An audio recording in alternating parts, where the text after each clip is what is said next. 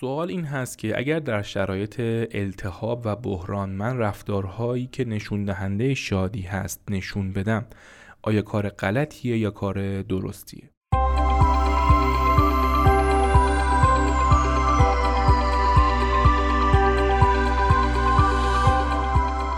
داستان از زندگی خودم رو می‌خوام بگم که فکر می‌کنم به این موضوع مربوطه. من سال اول راهنمایی تو مدرسه که درس میخوندم که خب بسیار هم فضای مذهبی داشت یک سفر در واقع دست جمعی با کل همکلاسیامون برای ما تدارک دیدن که اون رو بریم و برگردیم سفر به شهر مشهد بود. تاریخ این سفر در واقع شروعش فکر می‌کنم با ابتدای ایام محرم بود. خب بچه راهنمایی توی اون سن و شرایط بیشترین خوشی و لذتی که می‌بره از دور هم بودن با رفیقاشه.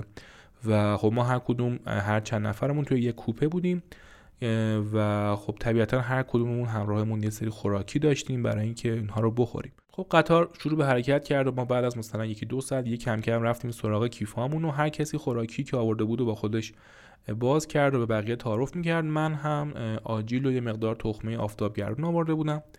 درش رو باز کردم اون کیسه که بود و به بچه ها تعارف کردم و یه سطل آشغال درست کردیم و خلاصه شروع کردیم به تخم خوردن و حرف زدن و گفتن و خندیدن و اینها. بعد از چند دقیقه خب معلم ها طبیعتا به کوپه ها سر می زدن خیلی نگران بودن که بین ما چه اتفاقی داره میفته و خدای نکرده.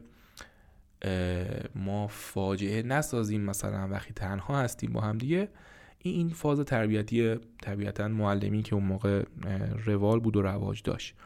در کوپه رو باز کرد. ما خب داشتیم تخمه میخوردیم. معلم ما رو با بحت و عصبانیت نگاه کرد.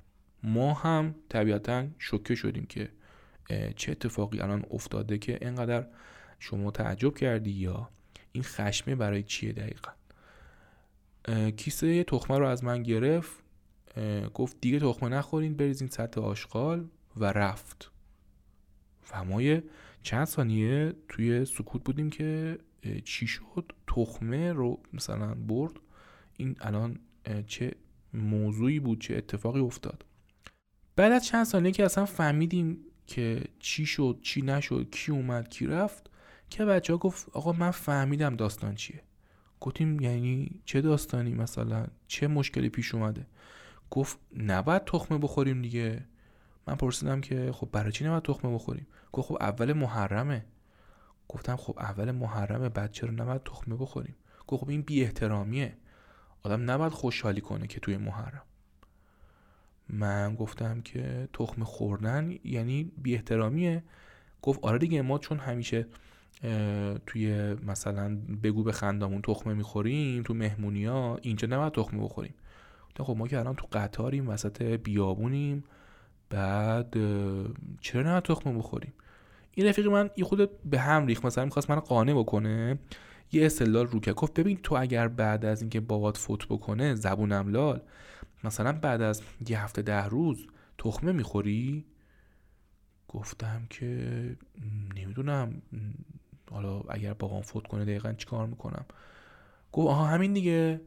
کی بعد از اینکه باباش فوت می‌کنه تخمه می‌خوره؟ منم گفتم که خب هیچ کی و اینا و دیگه پذیرفتم که انگار من یه اشتباهی کردم که اصلا نمی‌دونم. این ماجرا گذشت و فکر می‌کنم به اوضاع روزهای الان ما هم مربوطه. ما در حال حاضر داریم یک تنش و التهاب فوق عجیبی رو تجربه می‌کنیم. ماجراهای بعد اخبار منفی موضوعاتی که اصلا فکرشون نمی کردیم یه روزی توی محیط زندگی ما اتفاق بیفته و این حال ما رو هی خراب می‌کنه و سنگین میشیم و تحت فشار این غم داریم سعی می‌کنیم روتین زندگیمون رو انجام بدیم. حالا سوال اینه که اگر یک نفر این لابلا تجربه احساس خوشحالی رو داشته باشه به واسطه یه رفتاری. آیا کار اشتباهی کرده؟ احتمالا میشه در موردش پاسخ منفی رو گفت که نه خب کار اشتباهی نکرده. اگر اون کارش به کسی آسیبی نمی‌زنه طبیعتا کار اشتباهی نکرده. اگر این کارش فردی باشه و اگر کسی اصلا متوجه نشه اشکالی داره؟ بداهتا نه.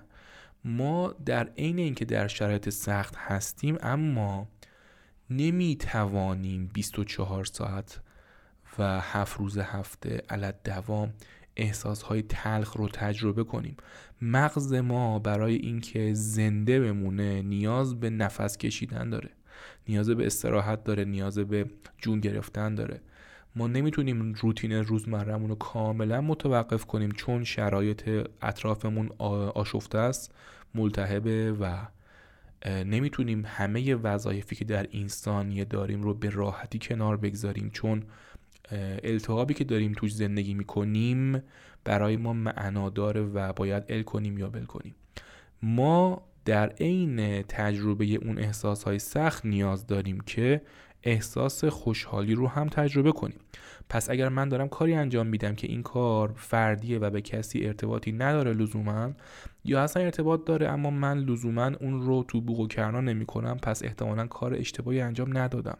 ممکنه من بخوام برای خودم یه تفریحاتی بسازم به خاطر اینکه از این فشاری که توش هستم مقدار بتونم بیرون بیام. خب این اشکالی نداره. اگر کاری به صورت جمعی باشه به شکل نمادین باشه به حالتی باشه که پیغامی توش نهفته باشه چرا؟ اونجا شاید محل فکر کردنه.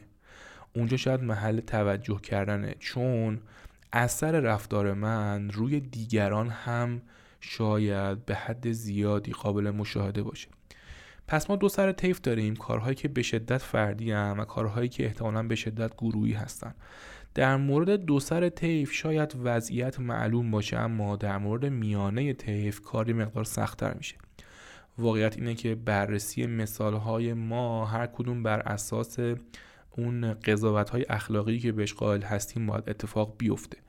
و خب متاسفانه شرایط فعلی اینطوری شده که توی رفتارهایی که در طیف وسط هستن نظرات متفاوته و نظرات متفاوت برخوردهای خیلی سنگینی رو هم ممکنه دریافت بکنه.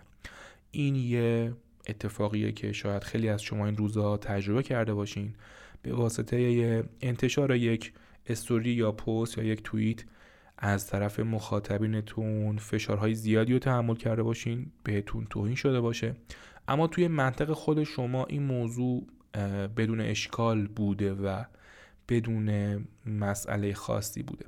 به این فضا فضای مبهمیه و چه بسا ارزش ها داره روشون مجدد قضاوت میشه. درست و غلط ها با هم داره میجنگه و در یه طیفی از رفتارها ما نمی‌تونیم به راحتی تصمیم بگیریم که آیا این کار رو از نظر اخلاقی من می‌تونم انجام بدم یا نمی‌تونم. بنابراین اونجا همچنان محل بحثه اما در دو طیف این موضوع ما می‌تونیم به راحتی بفهمیم که کارهایی که به ما صرفا مربوطه و لزوما دامنه خاصی رو از ارتباط های ما درگیر نمی‌کنه طبیعتا اشکالی نداره.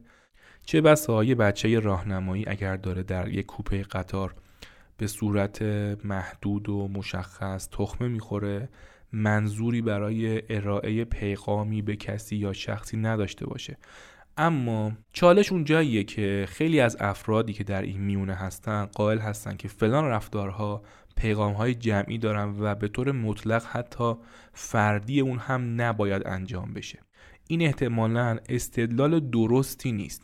اگر کار من دارای پیغام مشخصی نباشه که حداقل محیط دور من این رو بفهمن بداهتا کار من خالی از اشکاله. من اگر در یک کوپه قطار وسط یک بیابون دارم تخمه می‌خورم و منظور من از این کار در واقع منظور خاصی نیست. این معادل با بیاحترامی یا توهین یا در واقع تضاد عمل کردن نسبت به ارزش های دیگران نیست. من دارم در دنیای درونی خودم با یه حدی از اختیارات کاری رو انتخاب می‌کنم که به نظرم کار اشتباهی نیست و این کار به کسی هم آسیب نمی‌زنه. محل چالش اینه که خیلی از افراد باورشون این هست که بعضی از کارها اتفاقا جنبه عمومی داره و بعضی دیگه این رو قائل نیستن و اینجا می‌بینیم که التهاب بیشتر و بیشتر و بیشتر میشه و خیلی از افراد دارن با هم به چالش های میفتن که بحث های طولانی رو در پی داره اما نهایتا نمیشه خیلی نقطه انتهایی روی اون بحث ها گذاشت. به هر جهت به خودتون سخت نگیرید. ما هممون نیاز داریم که این روزها حالمون رو خوب نگه داریم. و ممکنه که دلمون بخواد در مورد رفتارهای گروهیمون انتخاب کنیم که چه پیغامی رو منتشر بکنیم یا منتشر نکنیم. اما بداهتا می‌تونیم بگیم که در مورد رفتارهای شخصیمون هیچ اشتباهی رو مرتکب نشدیم. حتی اگر اون رفتار رو شخص دیگری نپسنده که به صورت فردی انجامش بده. مرسی از اینکه گوش دادیم.